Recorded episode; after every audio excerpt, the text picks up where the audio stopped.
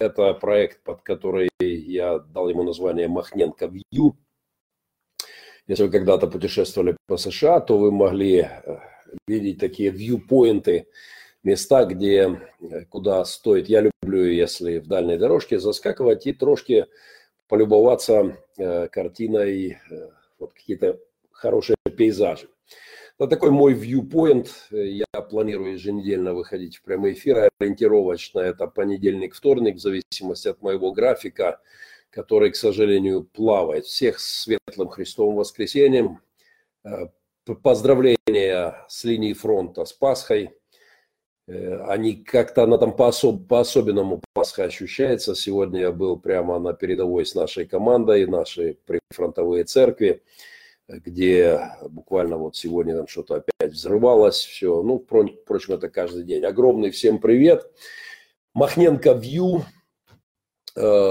Понедельник, вторник, ориентировочное время в эфир. Я буду выходить где-то в районе 8 вечера, стараться.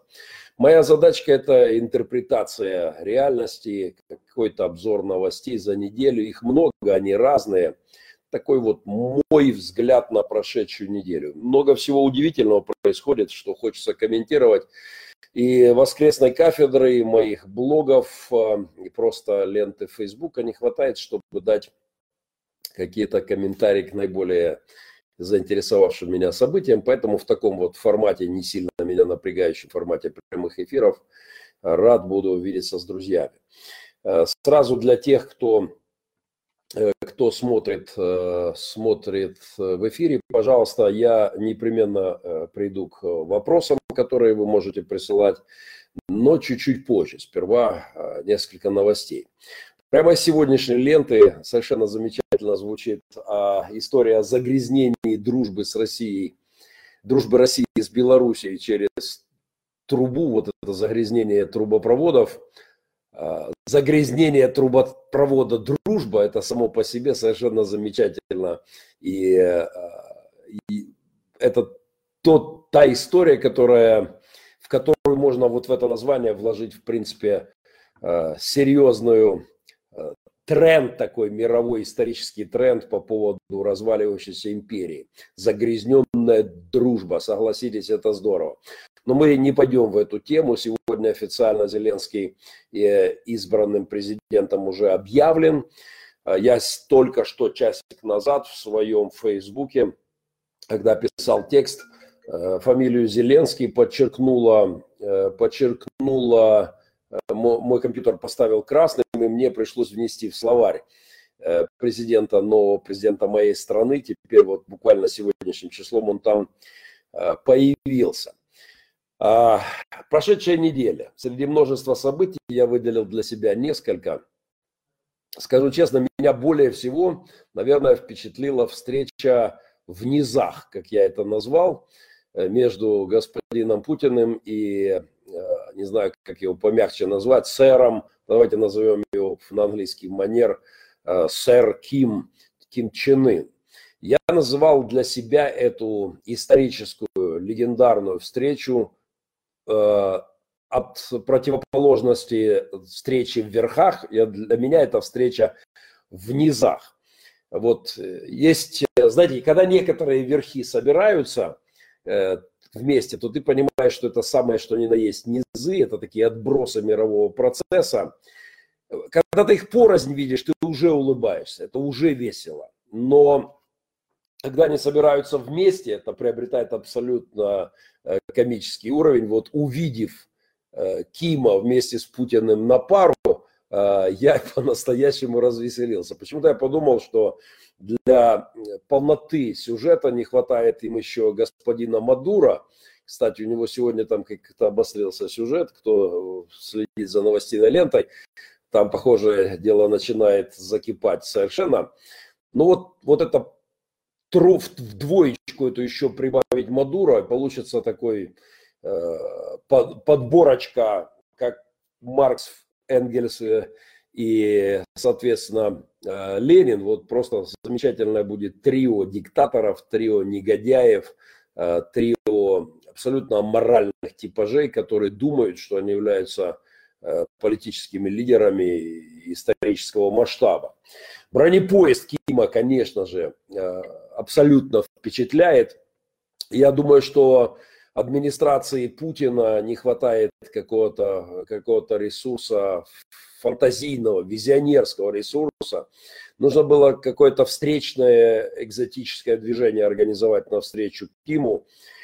Мне кажется, идея, что если бы Путин навстречу бронепоезду прилетел вместе со стерхами, как он несколько лет назад потрясал мир, когда вместе с этими пташками летел президент ядерной державы. Это, конечно, само... Мне кажется, навстречу бронированному бронепоезду такая некая открытость, человечность. Вот надо... Я бы вообще советовал администрации президента Путина вот этот способ передвижения на стерхах, на международные какие-то встречи, как-то все-таки его поставить, что называется, на поток.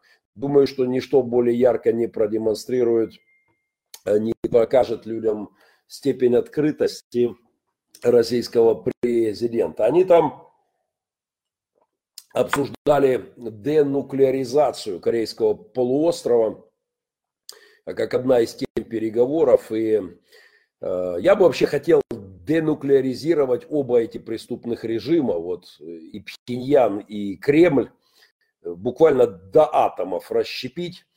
И я думаю, что человечеству спалось бы лучше по ночам.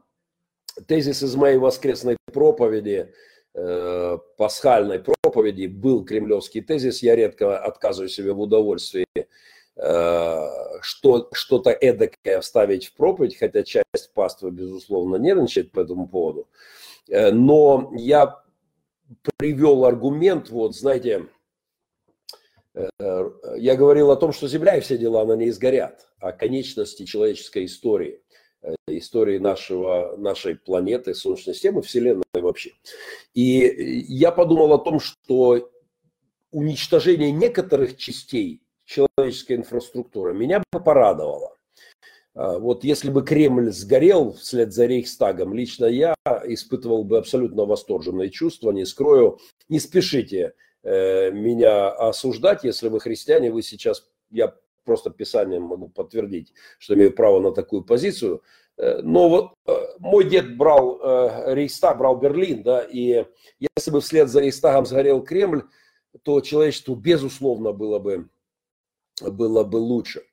Но когда Вавилон, пал Вавилон Великий, помните, книга Откровения, написано, что там было две категории людей. Одни это те, кто рыдал по Вавилону, потому что они рыдали там те, кто роскошествовали и блудодействовали с Вавилоном. Вот если вы христианин, и если мое заявление о том, что я буду радоваться уничтожению Кремля, вызывает у вас отрицательную реакцию, то позвольте заявить, падение Вавилона негативно воспринимается в книге Откровения людьми, которые блудодействуют с Вавилоном.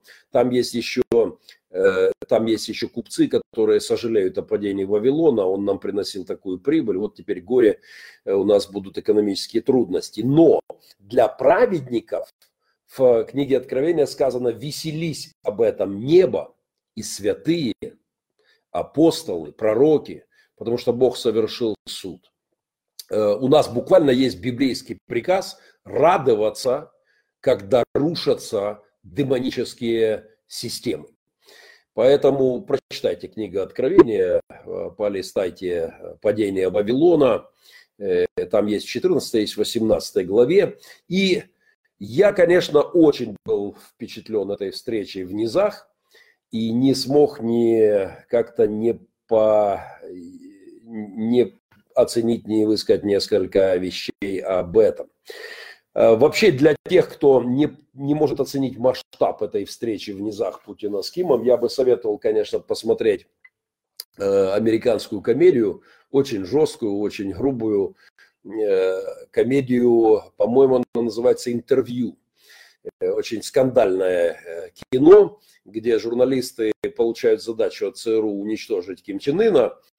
И все это, и там в самом начале этого фильма возникает такой философско-богословский вопрос, ходит ли в туалет господин Ким Чен Ын.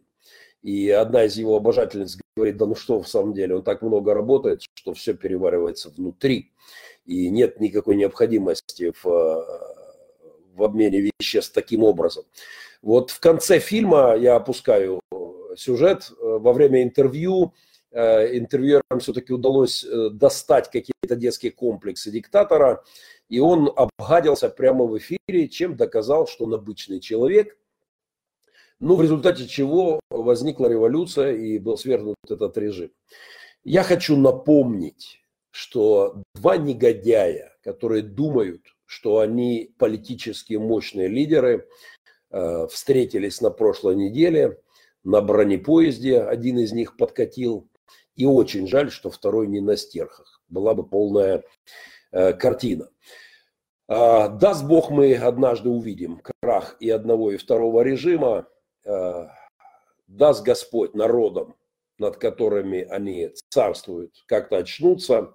Ну, а мы, пожалуй, к следующей теме. На этой неделе среди многих тем мне хотелось бы поговорить немножко о путинских тиграх Томилы, как я называю наших ДНРовцев после некоторых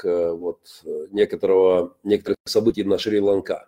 Я думаю, что многие из вас смотрели в новостях эти страшные истории о взрывах в пасхальный день в центре крупнейшего города в Шри-Ланка, прямо в самом центре, в храмах и в отелях, по-моему, 8 взрывов, множество погибших людей, город, в котором много туристов. И, к сожалению, эти взрывы обнажили одну из тем, которую я хотел бы обсудить немного сегодня. В этой стране идет война 27 лет, и, казалось бы, она уже выдохлась, и вроде бы все затихло.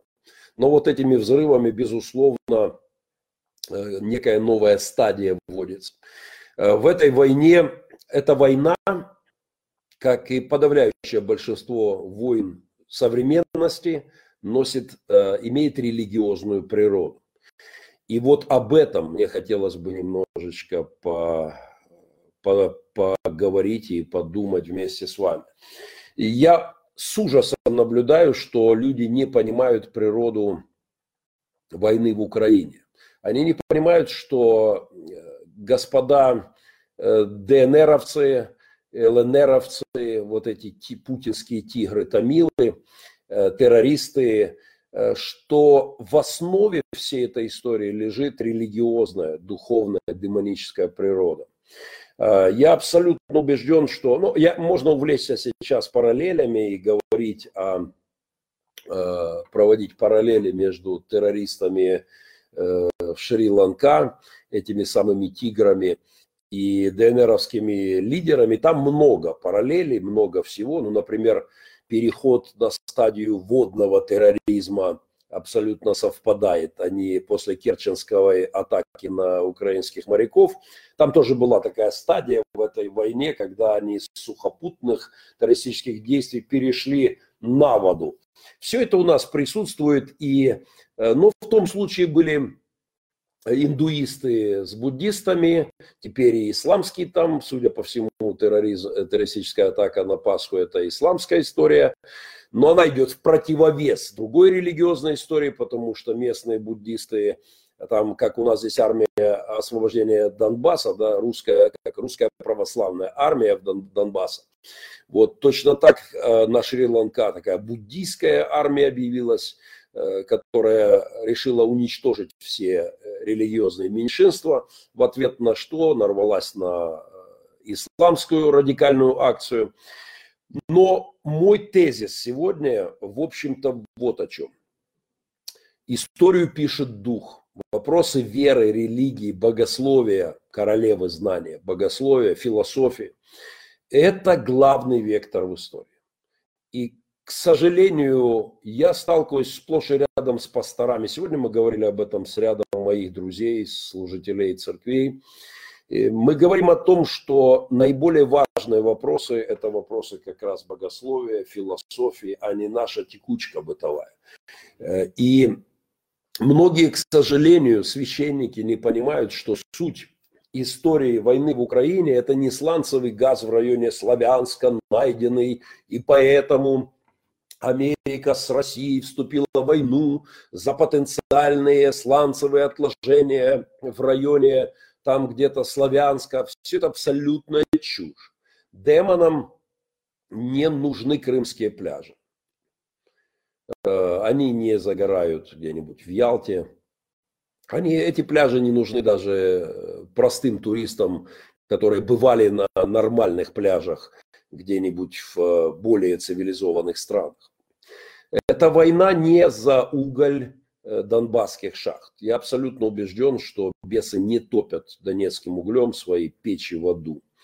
100% эта война не идет за производство металла в Донбассе. Наша сталь очень плохого качества, она никого особо не интересует. На самом деле источник этой войны, ее основа, ее основание, это, безусловно, демонические процессы, которые происходят за спинами политиков.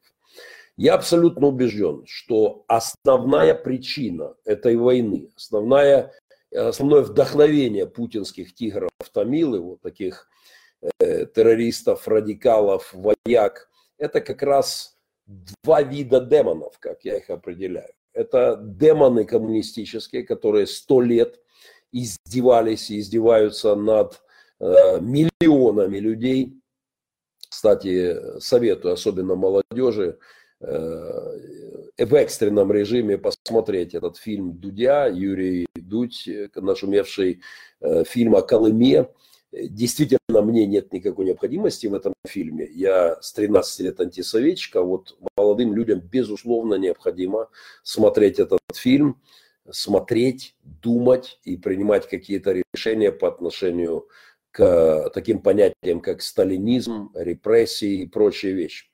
Так вот, я убежден, что история войны в Украине, основа этой войны, это, во-первых, коммунистические демоны, которые стоят за спинами людей, припершихся в мою страну и заливающих ее кровью. Эти демоны, они вперемешечку с имперскими демонами, которые здесь веками трудились. Они держали умы, сердца людей безбожие веками на этих территориях. И вот об этом конфликт в Донбассе. Им необходимо держать людей в безбожии, в коммунистическо-имперских, псевдохристианских, московско-православных КГБшных рамочках. И вот те духи, которые этих путинских ореликов здесь держат и вдохновляют. Если мы этого не понимаем, мы не понимаем ничего о войне в Украине. Роль религии в сегодняшнем мире, она абсолютно, как и всегда, доминирующая. Человеческой историей управляет дух. Я нахожу, что немало марксистов среди моих коллег-пасторов, которые думают, что экономика – это главный вектор. На практике, извините за обидное заявление, но огромное количество священников по факту, если уж разложить их мировоззрение по полочкам, окажутся марксистами. Потому что они думают, что экономика управляет процессами. Чисто марксистская концепция. Я думаю, наверное, часть людей думает по-фрейдовски, да, что историей правят трение пролетариата о буржуазию, вот подавленные сексуальные комплексы, и вот это все, из этого варится вообще вся эта каша историческая. Я убежден, что главные вопросы – это вопросы веры, вопросы религии, вопросы духа. И когда 25, наверное, лет назад, в начале перестройки, когда развал Союза, я услышал фразу, что в 21 веке окопы будут пролегать по границам религиозного мировоззрения, я вздрогнул, ухмыльнулся, но взял это на заметку. И чем дальше я смотрю на этот мир, и чем больше я понимаю, что в нем происходит, тем более я понимаю, что это так и есть. Духовный вектор самый мощный в истории, и от его силы зависит, куда направится страна. Именно поэтому, да, мы празднуем Пасху, и опять мы плетемся в хвосте цивилизационного мира, опять на неделю позже от всего мира празднует постсоветская восточная вот часть, да, православия восточного, и мы здесь попали под всю эту кашу.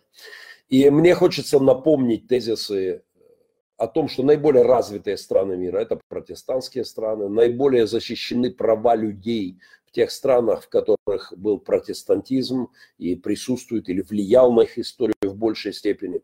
Второй, наверное, эшелон – это католические страны. И самый отставший, в хвосте всего топает территория, где более всего православный вектор влиял на развитие культуры, истории, образования и так далее.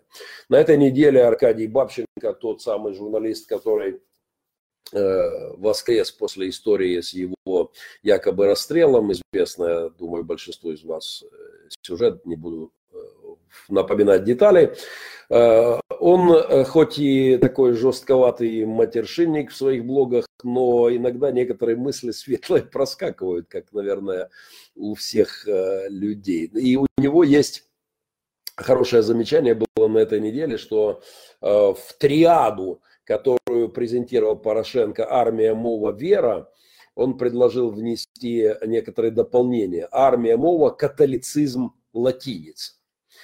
И я, конечно, порадовался, если бы моя страна от православия московского рванула бы в украинскую православную церковь в большей степени. Конечно, я был бы еще более рад, если бы моя страна пошла еще в более свободную часть христианства, не знаю, в греко-католическом таком русле.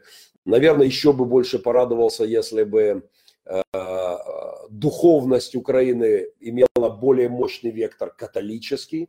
Ну и, конечно, совсем был бы рад, если бы чистый, мощный реформаторский протестантский дух имел силу в моей стране, то мы бы построили более успешную страну. Однако у нас протестантизм маргинален, это правда, это грустная правда. Протестантская церковь на постсоветском пространстве – это очень слабое, вялое, сплошь и рядом маргинальное явление, которое только-только как-то становится на ноги со всеми перекосами, со всеми болезнями левизны. И поэтому я понимаю, что сегодня протестантская церковь не может влиять так мощно на исторические процессы. Католицизм у нас также, ну, по крайней мере, в той части, где я нахожусь, его практически нет. Это какие-то маленькие совсем общинки. Греко-католики тоже очень редкими фрагментами. Украинская православная церковь, слава Богу, есть, но также в очень слабом состоянии. И я хочу, чтобы те, кто думает о том, что происходит в Украине, могли осознавать всю серьезность того, почему я, например, возвышаю голос постоянно о вредоносности московского православия для моей страны. Для меня московская православная ГБшная организация, именующая себя церковь, это большая беда моей страны. Я рад, что это понимают многие люди. Да, тот же Познер когда-то нарвался на большой скандал, Владимир Познер, когда заявил, что православие – главная беда России. И я, к сожалению, могу совершенно четко сказать, это же московское православие – огромная беда для моей страны. И программа «Минимум», которую я вижу важной для Украины, это отрыв от московского православия. По этой причине я очень радикально возвышал голос в поддержку президента Порошенко, который, с моей точки зрения, понимает это намного больше, чем новоизбранный президент Зеленский. Хотя уже на этой неделе прошедшей прозвучали, во-первых, слова в какой-то форме, не знаю, без подробностей, но прозвучали слова извинения от Зеленского за такие шуточки над Томасом. И буквально сегодня в новостях прошла информация о встрече Зеленского с митрополитом Епифанием. Это такие добрые звоночки. Я надеюсь, что новоизбранный президент поймет, что суть войны в Донбассе не просто в войнах олигархов. Я надеюсь, что его окружение сможет как-то понять, что не экономика лидирующий вектор в стране. Она важна, безусловно, но что духовные основы общества, страна, в которой, если в Украине московское православие будет диктовать повестку дня, оно не сможет, мы не сможем построить другую страну, если духовный вектор имперского, коммунистического, вот больного абсолютно христианства в кавычках будет диктовать уровень духовности общества. Мы никогда тогда не сделаем то, что не вырастет, не обогатим социальный капитал. Мы не сможем построить другую страну, других людей, поднять уровень, стандарт, этические стандарты. Поэтому я, в общем-то, возвышаю голос очень радикально об этом. Басни о скрипоносной, особой духовности на Руси меня ужасно веселят. И я устал спорить на эту тему, и я привожу чаще всего просто некоторые цифры. Ну, например, однажды мне попалась цифра, что на Пасху в столице России, в Москве, 0,5% москвичей посетили православные храмы. 0,5%, 0,5%. В главный праздник религиозный, главный религиозный праздник в календаре. Если вы посмотрите на недуховную Америку, то в самом атеистическом штате США, в самой безбожной части, процент людей, посещающих церковь среди воскресенья, в обычное воскресенье, будет 20-30% в самом худшем случае. Когда речь идет о Рождестве, о главном дне календаря Западной Церкви, то, конечно, цифры зашкаливают. Я не говорю о Техасе, я не говорю об Аризоне, о юге Америки, том самом библейском поясе, где цифры совершенно впечатляющие. Я был в Штатах несколько недель назад и приехал в одну из церквей, где должен был выступать вечером. И у меня было, мне дали адрес и сказали: пастор, там ваше служение. Я подъехал к церкви, захожу и понимаю, что я приехал в американскую церковь. Американцы, не славяне. Я извинился, вышел, смотрю, недалеко другая церковь. Подъезжаю к ней, захожу, черные. Чернокожий народ христианский собрался. Я опять, понимаю, промахнулся. Я опять сажусь в машину, смотрю вокруг, вижу третью церковь. То есть это буквально, ну, на расстоянии нескольких сотен метров три церкви, да, и это вечер среди недели. И заполнены церкви людьми. Вот что такое духовность. И страна, в которой вектор веры, христианства сильный, она действительно может быть развивающейся страной. Поэтому пожелание всем быть поменьше марксистами и побольше думать о духовном векторе, влияющем на развитие наших с вами стран. Конечно, я хотел бы, чтобы моя культура от московского безумия псевдохристианского, КГБшного в погонах патриархов, КГБшников, попов, грушников рванула куда-нибудь какое-то мощное, здоровое реформаторское русло. Но даже простой шаг в сторону украинского православия, оторвавшегося от московского влияния, будет уже большим шагом в истории моей страны. Потому что есть тренд на атеизм. Сегодня люди, мыслящие люди, читающие люди, рассуждающие, рефлексирующие, как сегодня модно говорить, когда они смотрят на московское православие, многие из них делают прыжок прямо в атеизм. Это одна из грустных таких историй, которую я лично очень... Ну, мне грустно видеть, но это то, что я наблюдаю. Поэтому я бы поставил в обратном порядке. Вот армия, мова, вера, лозунг Порошенко на прошедших выборах, я бы поставил обратно. Вера важнее всего. Уже затем бы я сказал молот. И, конечно, армия нужна стране, чтобы защищать и веру, и мол, свободу вероисповедания. Важнейшая ценность сегодня в моей стране – это полная, абсолютная свобода веры. Свобода веры. И за эту ценность ее стоит защищать с оружием в руках. Если необходимо, если нельзя путем диалогов защищать, да, какими-то законодательными способами, то это то, за что стоит сражаться. За право свободно верить, свободно говорить о Боге людям. И эта триада мне нравится, но я бы ее поменял в обратном порядке. Пару слов о законе и языке, потому что мне очень многие писали и просили, чтобы я откомментировал мое мнение по поводу закона о мове.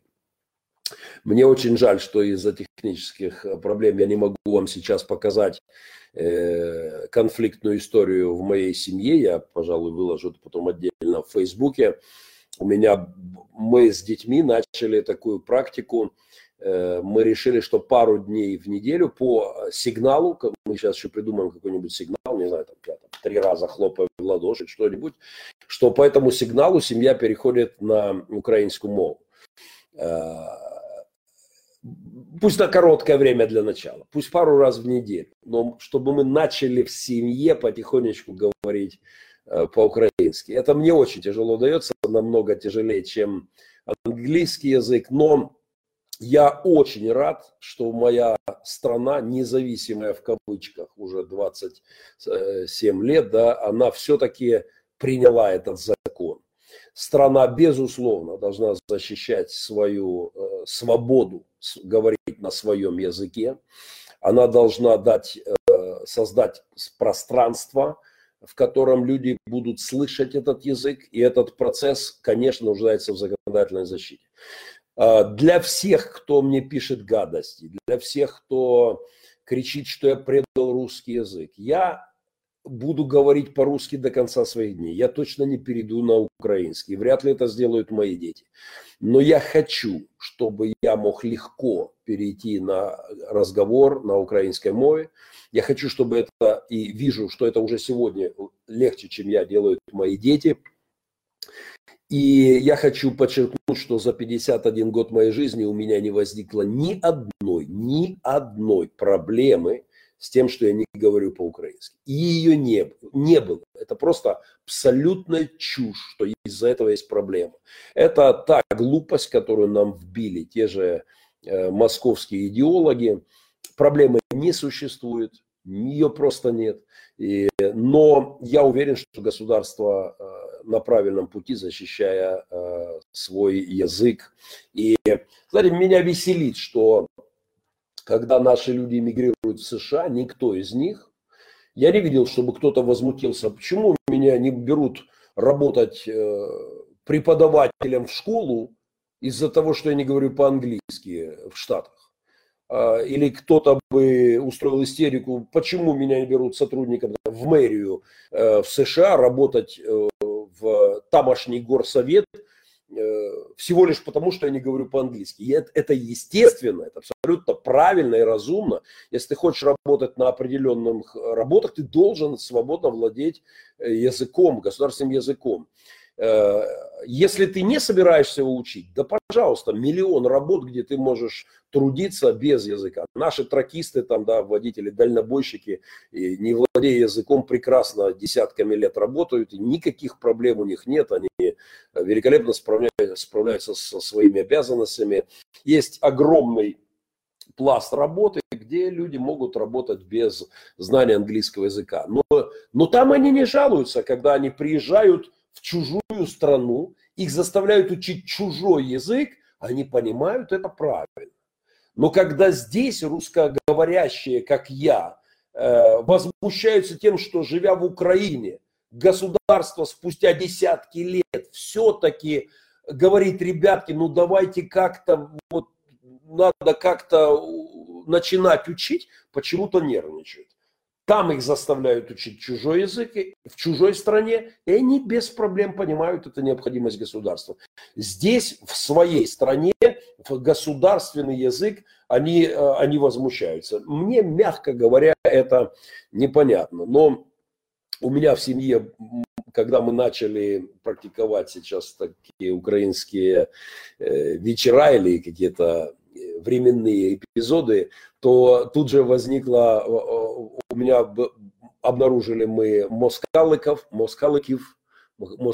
и моя детвора устроила очень веселые разборки пимав москаля. Я завтра выложу роскошное видео. Нет никакой проблемы с языком. Если вы хотите в этом убедиться, езжайте во Львовскую Краивку, Краивка, кажется, да, ресторан этот знаменитый, где играют злых бендеровцев на входе в ресторан, гасло, пароль, и ты должен сказать «Слава Украине». И ежели ты это сказал по-москальски, то там целая шоу-программа закручивается. И не так давно одна женщина из Белоруссии рассказывала мне о своих переживаниях, о том, как она живет сейчас в США, она рассказывала мне о том, как она посетила Краивку. Хохотала до слез. Минут 15-20 она рассказывала, как она входила в этот ресторан знаменитый Краивку, гасло и так далее. Рассказывала, как она хохотала, как это было весело. А потом резко переключилась и сказала: вот видишь, какое унижение русского языка.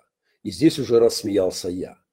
Я говорю: послушай, если ты только что 20 минут смеялась, и либо ты смеешься над этим, либо ты говоришь это всерьез. Проблемы языковой нет в Украине. Люди свободно говорят по-русски, и никто никогда их здесь не унижает. Но есть проблема того, что государство должно развивать инфраструктуру использования своего государственного языка. Это правда вопрос безопасности и вопрос свободы нашей. Поэтому я приветствую это решение. Перескакиваем следующий вопрос.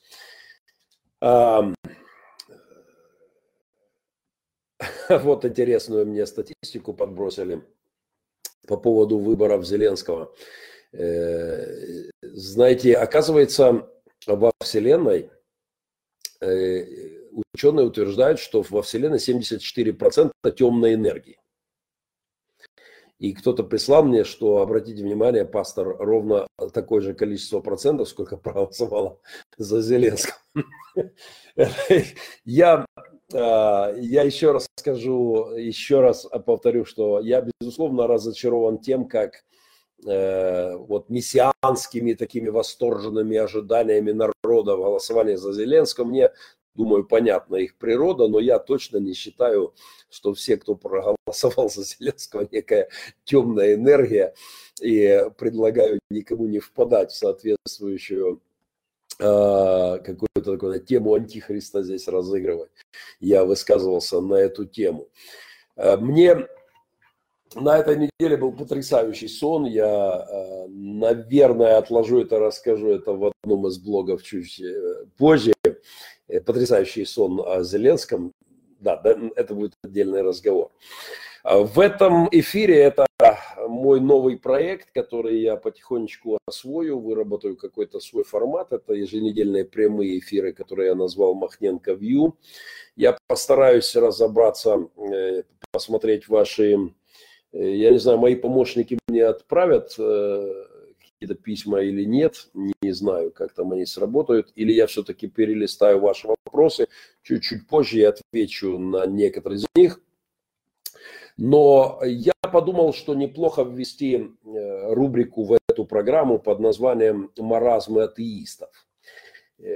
Наверное, здесь будет и маразмы попов, маразмы религиозные тоже, ну и маразмы атеистов.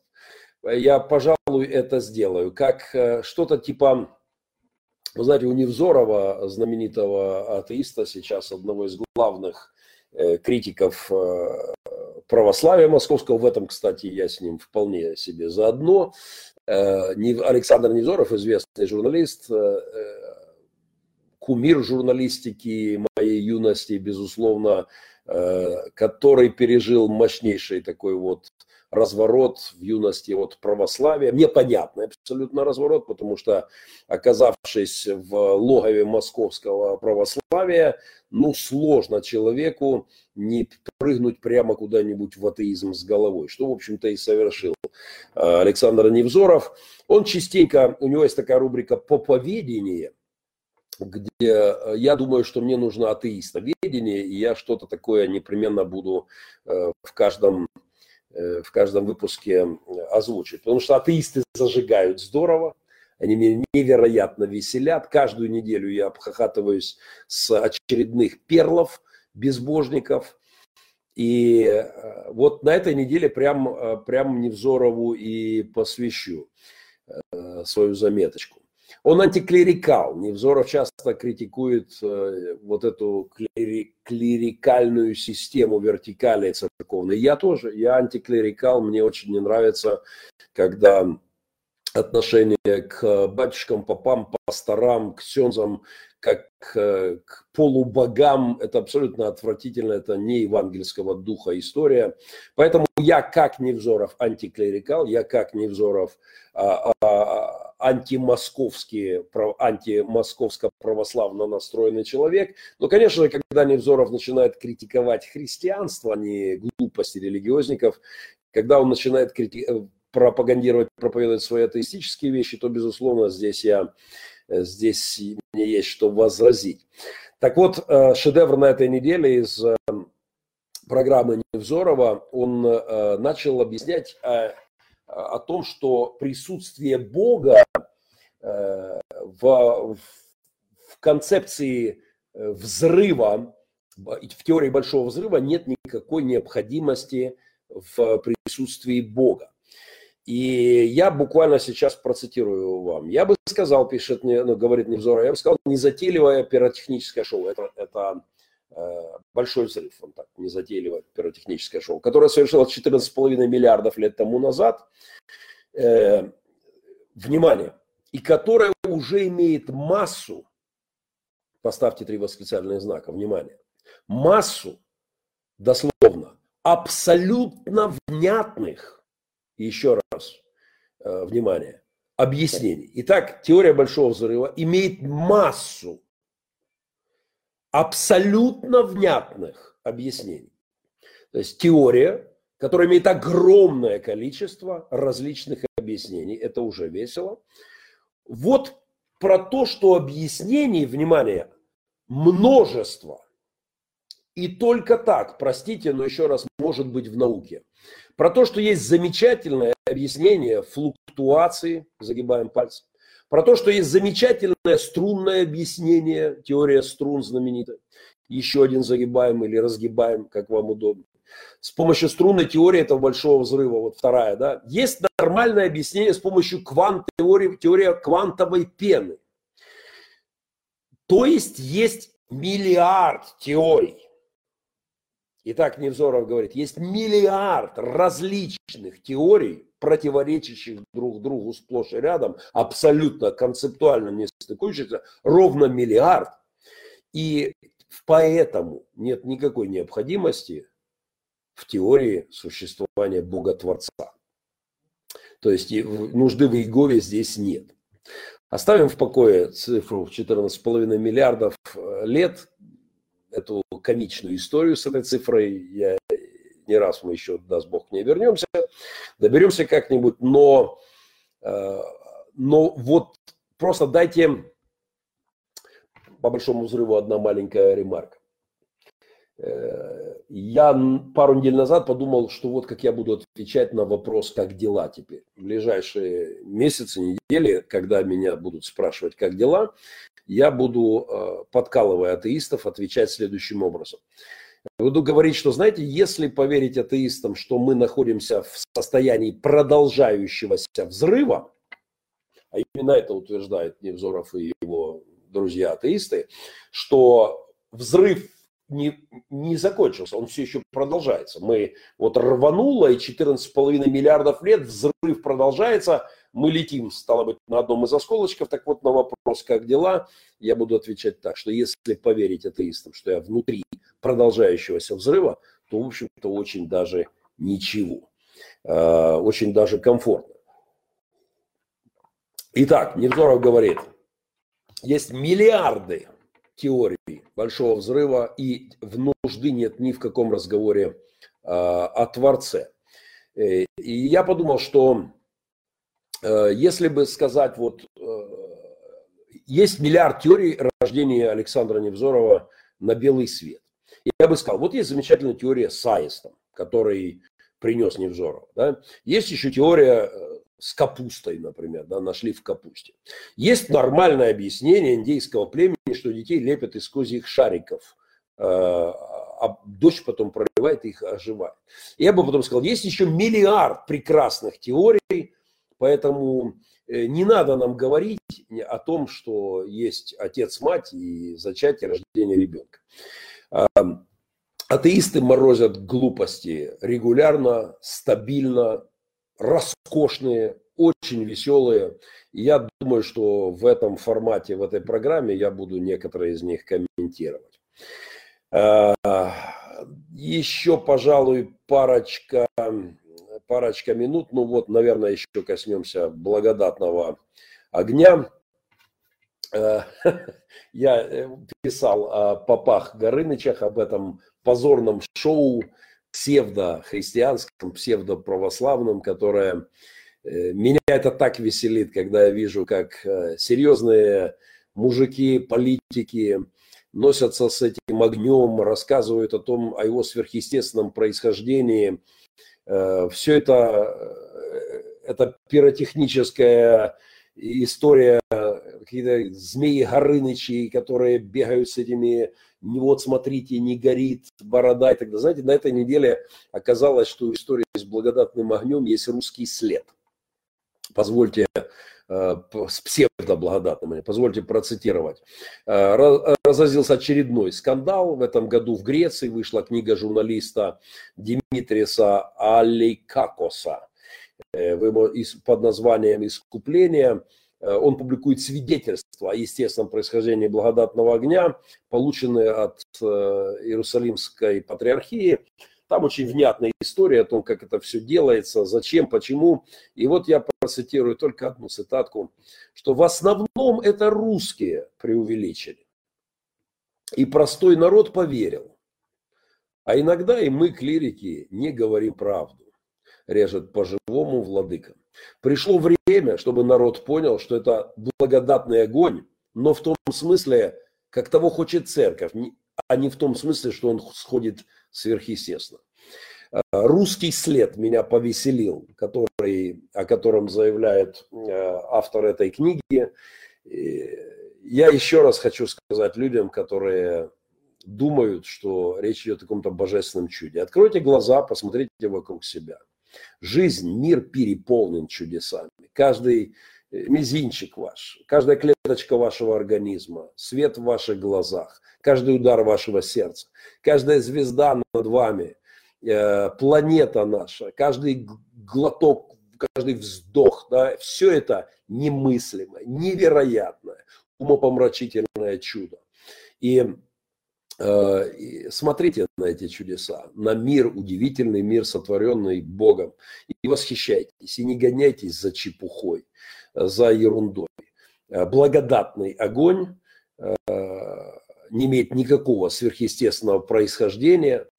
Попы, перекрестившись, прости Господи, в очередной раз просто дурманят народ, но тот факт, что здесь объявился русский след, меня повеселил.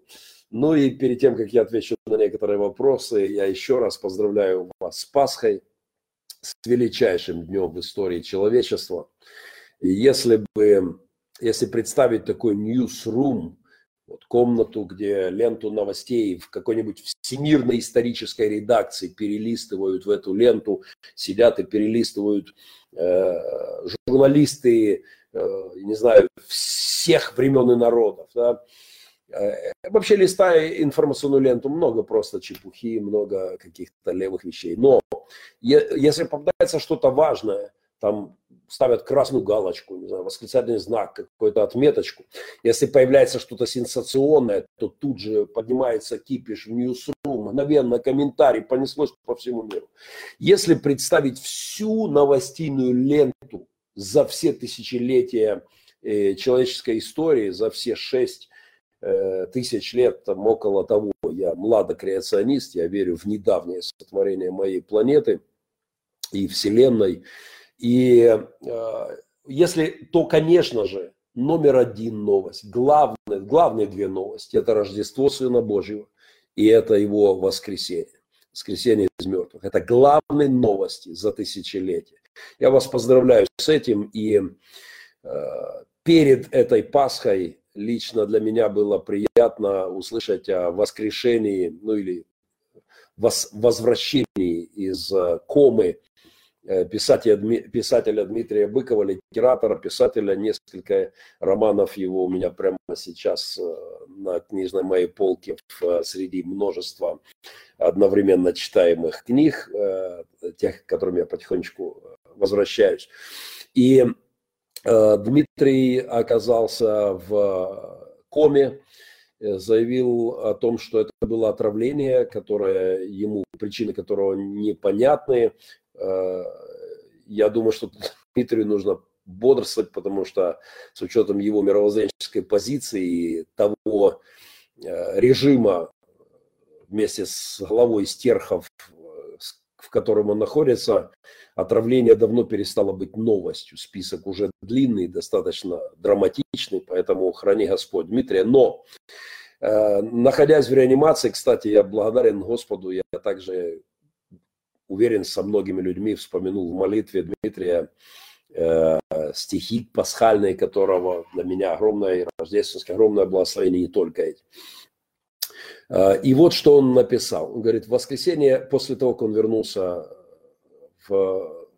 из комы, вышел, он написал, поздравляя всех с воскресением Христа. Он сказал следующее. Так,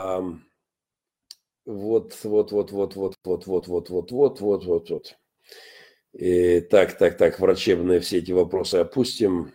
Вот здесь самое интересное. Вот.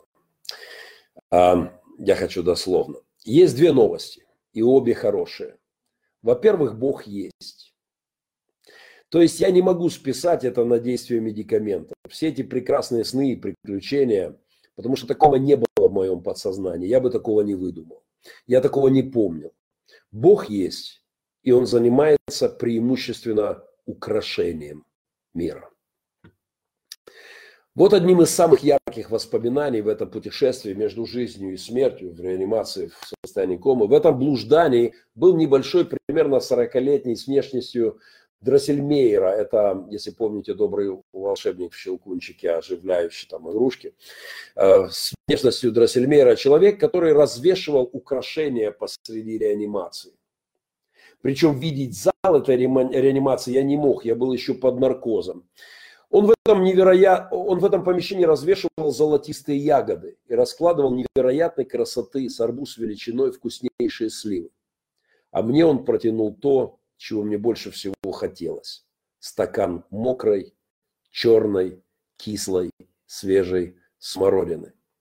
И когда я начал в себя приходить, вы знаете, как вот, когда выходишь из наркоза, ты уже видишь одновременно и эту реальность, и ту реальность. Я видел сына, сидящего в моей кровати, и пытался его подтолкнуть с тем, чтобы он передал мне этот стакан со смородиной, да. Вот в том-то и дело, что сын-то был, а стакана не было. В результате я очнулся с большой резиновой грушей в постели, грушей для разработки руки. Я довольно быстро восстановился, без каких-то проблем, начал уже на второй день ходить. Вы себе не представляете, хотя, наверное, если у вас был такой опыт, а у меня был, представляете, как удивительно через, не знаю, через часа два после пробуждения такого тяжелого наркоза начать пить холодную воду. Просто холодная вода в горле. Это главное блаженство, это чудо и приключение. К нашему разговору о чудесах, которыми наполнена жизнь. Обычный глоток воды, чудо похлеще любого благодатного огня.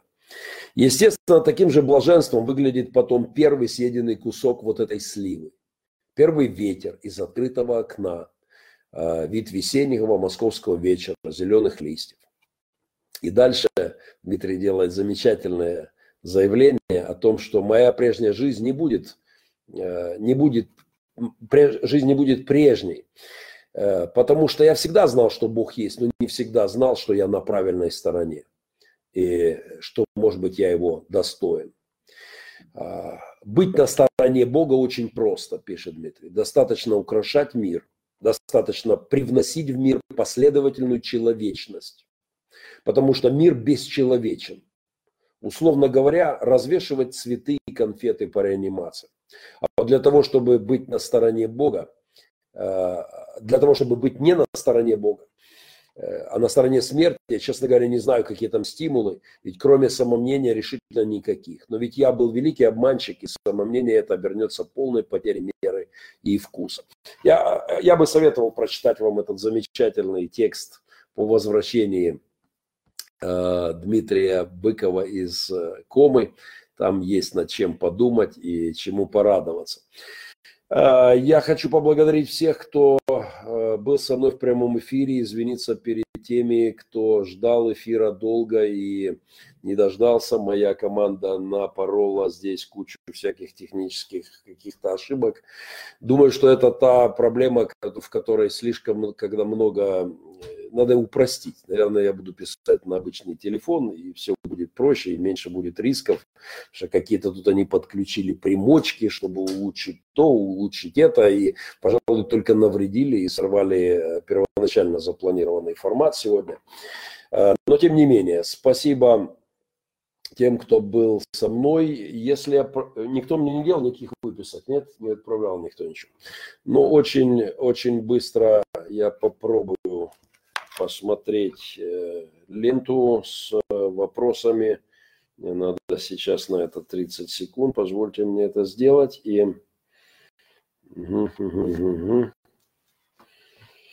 Так.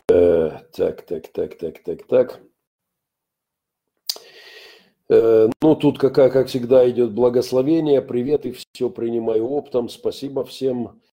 Здесь какая-то идет битва с ботами, вряд ли влияющие непосредственно на тему моих разговоров кто-то, но это тоже нормально. Здесь у меня хватает врагов моих на всякой моей площадке, где бы я ни появился, огромное количество. Иногда это я даже без них скучаю, потому что много раз на меня налетали, профессионально налетали пригожинские ребятки. Это было очевидно для наших компьютерных специалистов.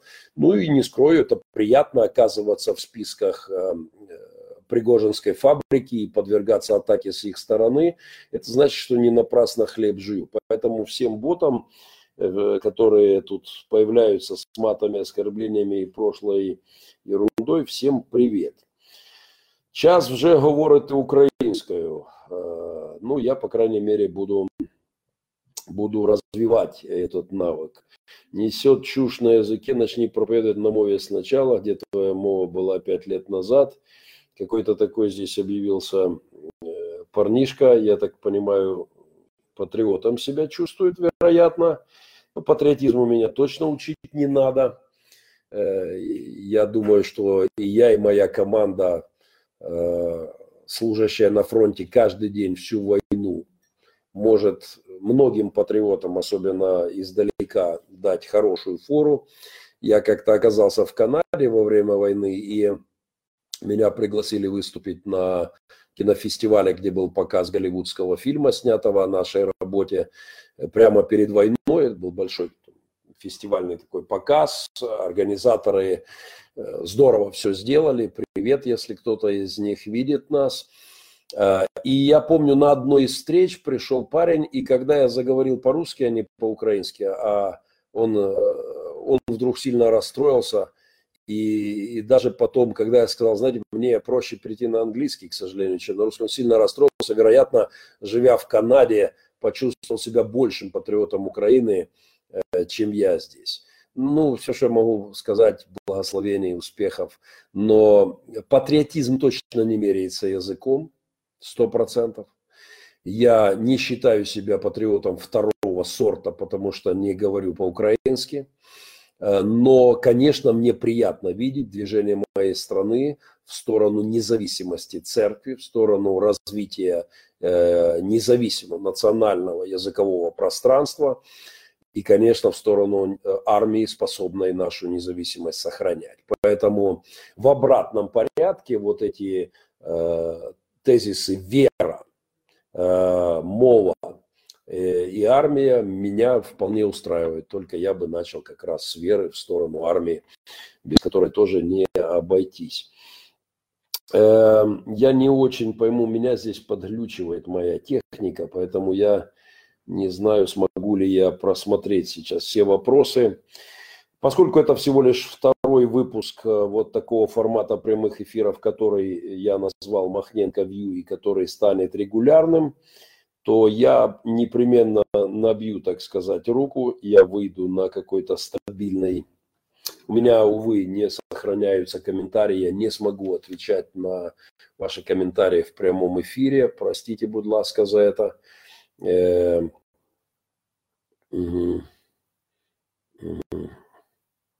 Підтримую перехід на українську мову, Валерий Бирюков, да.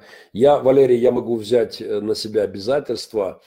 В этом году я, всю проповедь, может, не осилю, но, пожалуй, часть проповеди сделаю на украинском. Так, в качестве поддержки закона о мове. Меня этот закон не обязывает проповедовать по-украински, но я хотел бы это сделать. И я буду просить наших музыкантов, чтобы они добавляли псалмов на украинском языке. И думаю, что это будет очень приятный момент для церкви и хороший шаг для развития поддержки этой инициативы. Друзья, я приношу свои извинения, потому что я не вижу ваших комментариев. Мы непременно наладим, и вот вижу вопрос из последних. Есть ли надежда наладить отношения с Алексом Шевченко? Я абсолютно легко готов встретиться с Александром в любое время.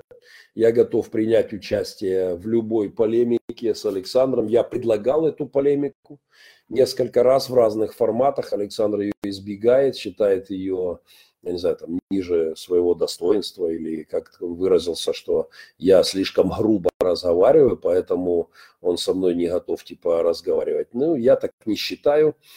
Я считаю, что я достаточно спокойно и нежно могу вести полемику, и уверен, что это полезно было бы для Царства Божьего. Потому что я считаю позицию Александра по Украине еретической, готов спокойно в любом формате это обсуждать, готов доказать, что это не библейская позиция, она не основана на Слове Божьем, на христианской истории, на протестантских богословских позициях и легко, в общем-то, разваливается при первом же тесте.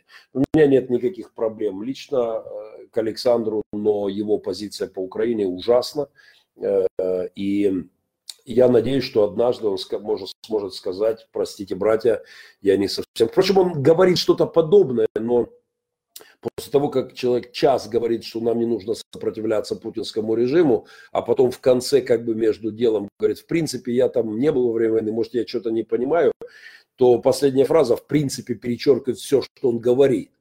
Но лучше бы тогда молчать и не давать нам советы тем, кто живет на линии фронта. Я сегодня был, может быть, метрах в 700 от линии фронта непосредственно, да. Сегодня наши капелланы, мы отвозили на линию фронта подарки, провели такое общение с людьми, которые из нашей церкви, которые живут на линии фронта, которые пришли ко Христу во время войны и живут там прямо на передке, привезли подарки. Кстати, спасибо тем, кто помог нам купить теннисные столы для наших прифронтовых церквей. Мы взяли 2 теннисных стола для детворы, потому что дети живут прямо рядом, в 6-й год войны, совсем рядышком. Сегодня наш капеллан рассказал мне о том, что у его соседа прострелил снайпер ногу, буквально пуля прошла прямо через кость, на вылет абсолютно, как стекло пробило дырку, настолько мощный выстрел прямо рядом с нашими служителями. И поэтому не нужно нам давать советы, как нам верить и сопротивляться или не сопротивляться Путину где-нибудь из Сакрамента. В этом суть моей претензии к Александру Шевченко. Кому интересно подробнее, вы можете посмотреть массу массу моих блогов и открытой полемики. Спасибо всем, кто был со мной это время. Еще раз мои извинения за массу технических прегрешений. Мы набьем руку, отработаем формат, и Махненко Вью в этом формате будем встречаться раз в неделю. Ориентировочно следующий вторник в районе 8 часов вечера по Украине я буду в прямом эфире. Благословений, всех светлым Христовым воскресением с главной новостью человеческой истории. Всего вам доброго, с Богом.